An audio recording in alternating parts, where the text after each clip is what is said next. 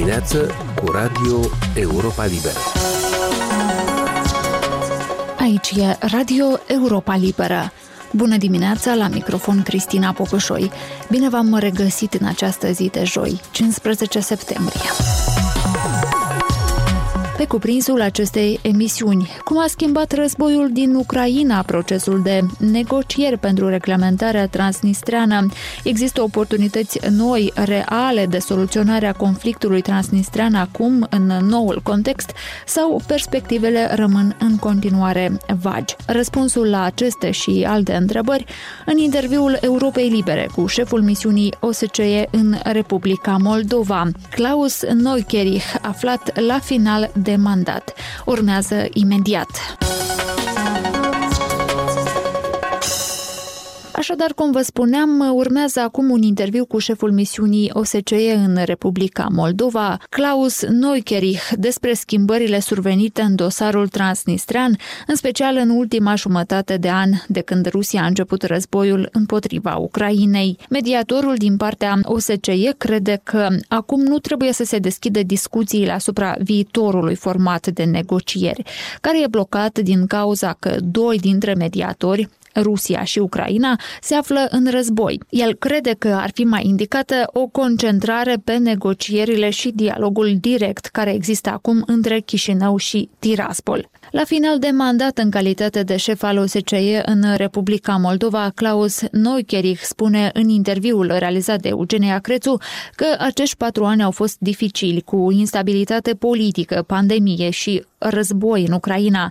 Tocmai de aceea a contat foarte mult menținerea stabilității în Republica Moldova.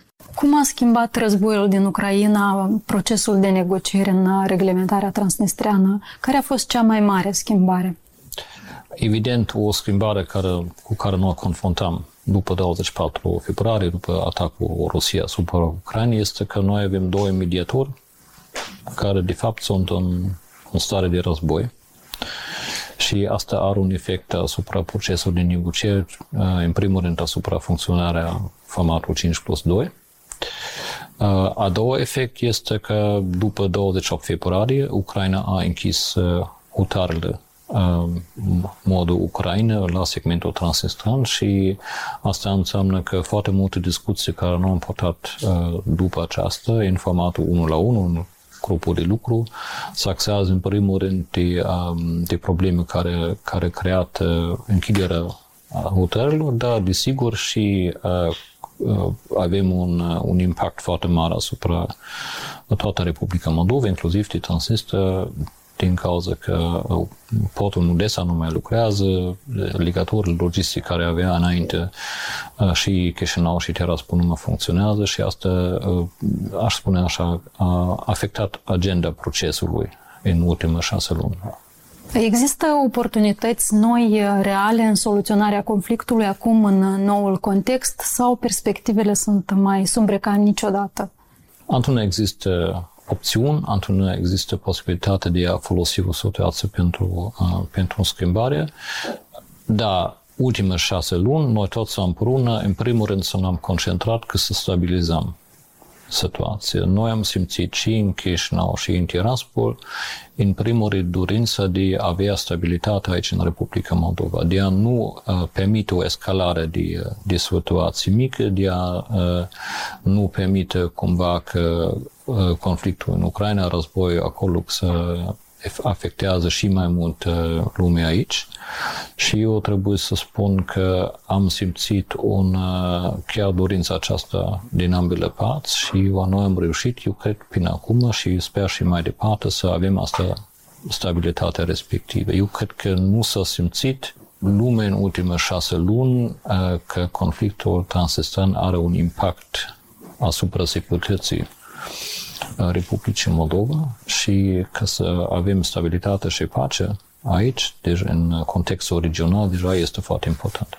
Sunteți de acord cu aprecierea că formatul de negocieri 5 plus 2 nu mai este relevant și ar trebui să fie înlocuit? Și dacă da, cum anume ar putea fi înlocuit? Eu nu am auzit așa o apreciere din, uh, din unui participant în formatul respectiv. Noi avem o situație în care, la momentul dat, noi tot cred că să vedem că e foarte greu de, uh, de preconizat o întrevedere în formatul 5 plus 2.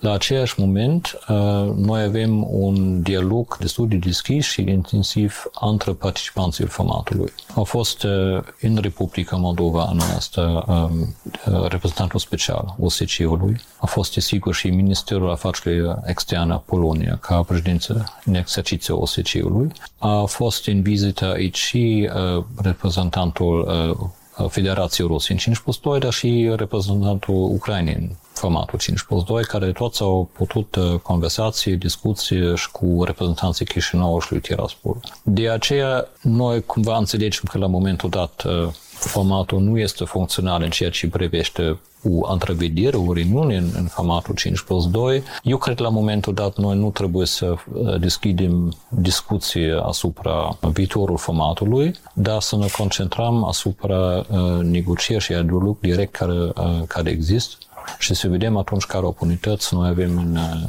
în uh, viitor. A existat totuși o propunere din partea Tiraspolului ca negocierile să aibă loc în formatul 1 plus 1, adică între liderii de la Chișinău și cei de la Tiraspol. Care este viziunea dumneavoastră asupra acestei propuneri? Noi, în primul rând, acum avem un, uh, un dialog între Chișinău și Tiraspol pe două, chiar trei nivele. Avem tradițional întrevedere între negocieri șef, avem 13 uh, grupuri de lucru care parțial fun- uh, funcționează și dumneavoastră știți că a fost și un, un format in, mai informal de negocieri între, între Chișinău și Tiraspol asupra niște uh, chestiuni uh, economice în primul rând. În ceea ce privește uh, propuneri de la, de la domnul Krasnodzetski, că dumneavoastră ați văzut răspunsul care a fost uh, indirect, care a fost transmis din, din partea uh, Chișinăului uh, asupra uh, pregătirea de a începe un dialog uh, asupra soluționarea conflictului transnistran, văzând pe um, uh, astea principiile care v-am spus înainte, care sunt uh, și acceptate în cadrul OSCE-ului, suverenitate, integritate teritorială, independența Republicii Moldova, uh, și un statut special pentru uh, Transnistria. Ce nu am văzut înainte de la, de la domnul Krasulevski a fost o invitație de a discuta independență Transnistria. Deci, dacă nu uităm la această două abordare, cred că mai este un, un să necesite un, un, un pic timp de a pregătirea o posibilitate de un, un dialog la un, la un nivel atât de înalt ca întreba că să aibă, aibă ceva de discutat. Asta la un moment pentru părți de să înțelege când, el sunt, când ambele părți sunt gata pentru, pentru așa un dialog. Noi, ca mediator, susținem orice dialog la care părțile sunt, sunt gata să intre. Dacă ați putea să ne împărtășiți care au fost primele dumneavoastră gânduri atunci, pe 24 februarie, când Rusia a invadat Ucraina, care au fost îngrijorările OSCE și uh, ce ar putea face acum pentru a monitoriza situația? Cred pentru OSCE nu am avut, din punctul nostru de vedere, sigur am avut mai multe griji la o dată. Una este sigur în care măsură asta va afecta afecta Republica Moldova. Noi atunci am văzut un val de refugiați foarte mare. A doua, desigur, a fost și care va fi efect asupra conflictul transnistran. Cum am spus, noi am lucrat atunci foarte intensiv cu ambele părți de a clarifica că nici Chișinău, nici Tiraspol să dorește o destabilizare a situației în acest context. Și în ceea ce privește OSCE, noi sigur am fost și foarte îngrijorați de colegii noștri de la misiunea specială de, de, de monitorizare în Ucraina și am avut eforturi foarte mare cu susținere de, de Autoritatea Republicii Moldova, de Poliția de Frontieră, de Poliția de a asigura evocarea colegii noștri prin Republica Moldova în țară lor. În luna aprilie, când în stânga Nistrului au avut loc o serie de incidente, autoritățile de la Chișinău sugerau că în stânga Nistrului există niște grupuri cu diferite interese.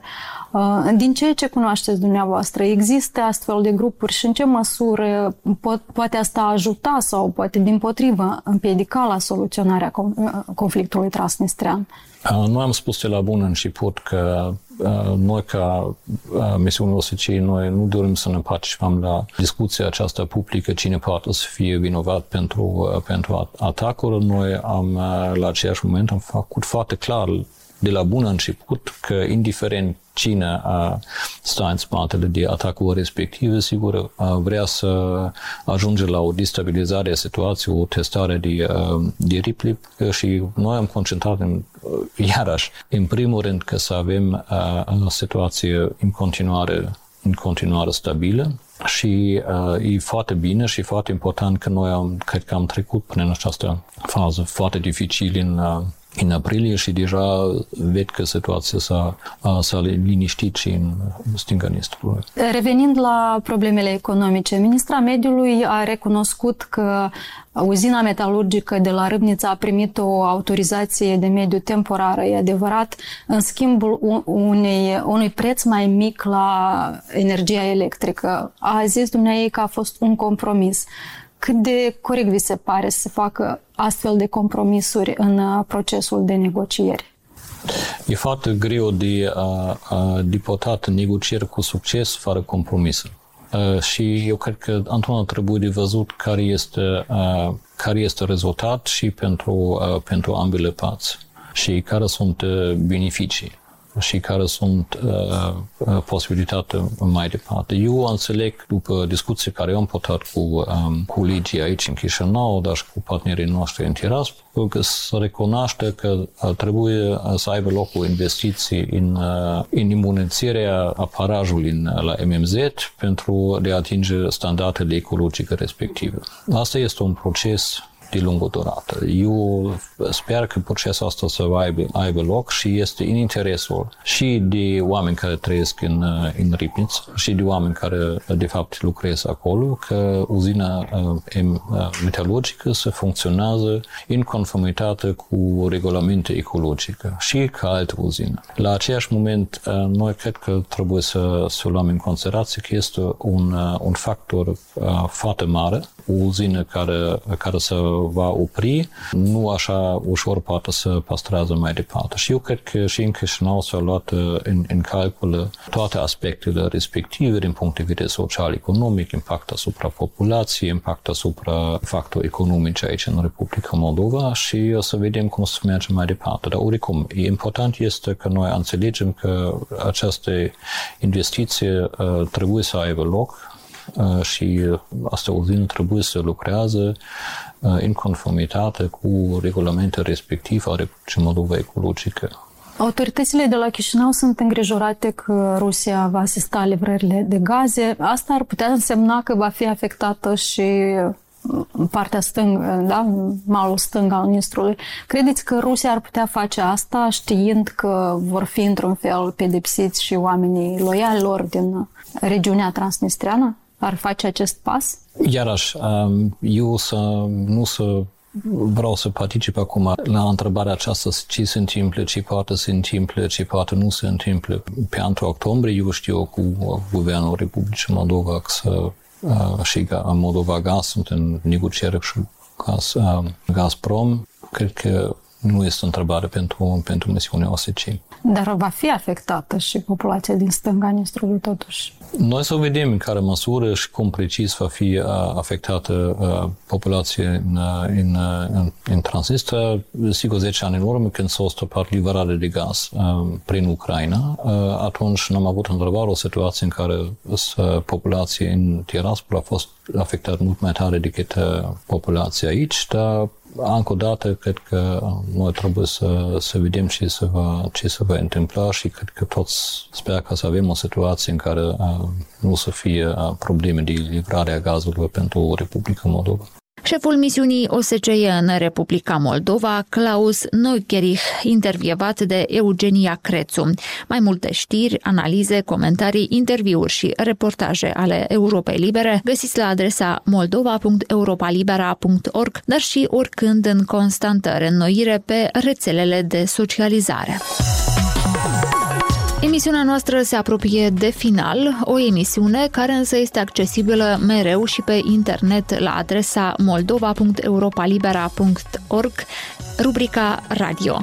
Eu sunt Cristina Popușoi, vă mulțumesc pentru atenție și vă urez o zi cât mai bună. Aici e Radio Europa Liberă.